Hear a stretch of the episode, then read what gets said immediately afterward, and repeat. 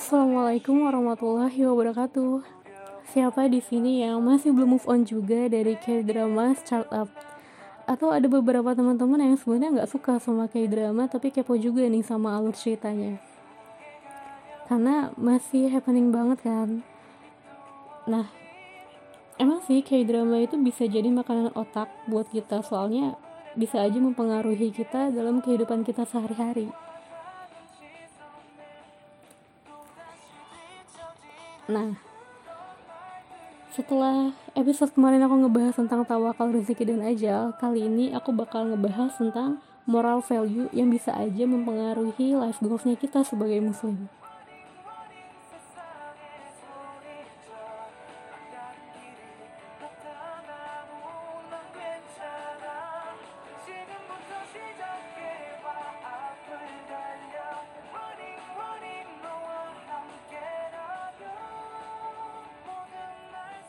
Masih belum lepas dari episode pertama, setelah bercerai, ibunya ini tidak lama kemudian menikah dengan seorang pengusaha kaya.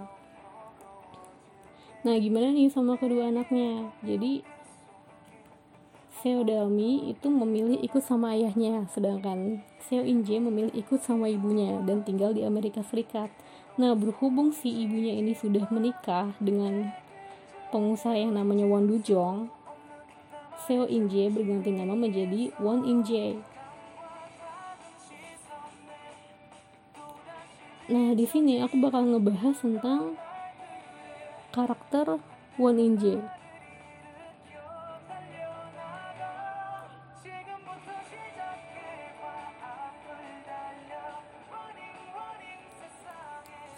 Jadi di episode pertama ini diceritakan kalau karakter Won Inje ini ya berbanding terbalik dengan karakter Seodalmi.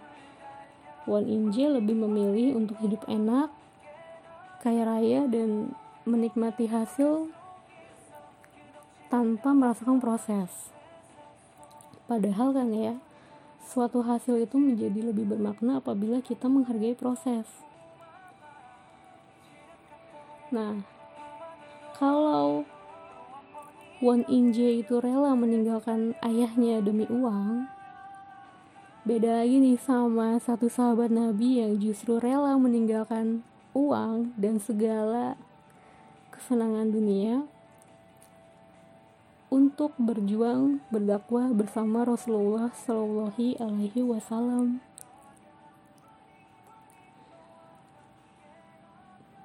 Ya, kira-kira teman-teman bisa nebak nggak dia adalah Musaib bin Umair pemuda tampan dari keturunan keluarga kaya raya dan sering kali menjadi buah bibir di kalangan orang-orang Mekah. Ya bisa dibilang selebgramnya Mekah lah ya pada zaman itu. Salah satu sahabat Nabi yang rela meninggalkan itu semuanya demi memilih Islam sebagai keyakinannya. Nah kenapa nih bisa ninggalin itu semua demi Islam? Ya karena orang tuanya menentang ajaran Rasulullah pada saat itu.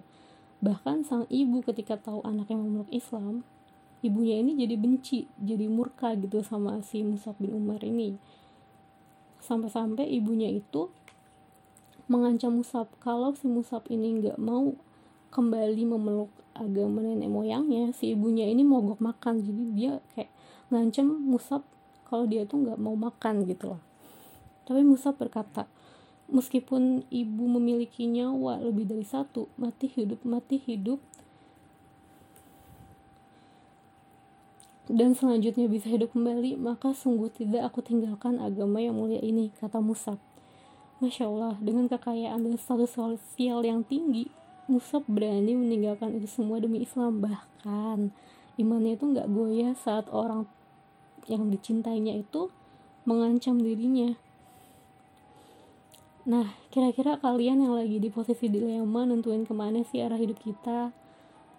Atau pikiran-pikiran kita yang sudah teracuni dengan ambisi dunia gitu kan? Jangan sampai kita jadi one injay di real life gitu. Sebab ketika kita menuhankan materi kita menuhankan uang, jabatan, harta, kekayaan itu sama aja kita seperti menggadaikan waktu hidup kita di dunia. Karena kan sebagai muslim kita punya tujuan yang long term yang gak cuma berlaku satu hari dua hari ya gitu. Kita punya tujuan yang yang jelas yaitu ridhonya Allah. Dan ketika Allah sudah ridho kepada kita insya Allah suatu saat kita bisa berkumpul di surganya nanti amin amin amin ya robbal alamin Nah, ngomongin soal life goals, kira-kira gimana nih cara kamu untuk mendapatkan surganya Allah? Nah, semoga Allah tuh memudahkan kita ya untuk senantiasa berada pada jalan yang Allah ridhoi. Dan dari ceritanya Musa bin Umar ini harusnya bisa menjadi inspirasi buat kita sebagai muslim ya untuk tetap teguh mengedepankan memperbanyak amal sebagai bekal kita untuk akhirat nanti. Jadi jangan sampai kita hidup di dunia ini ya dipenuhi dengan hal-hal mubah. Hal-hal yang justru mudaratnya itu lebih banyak.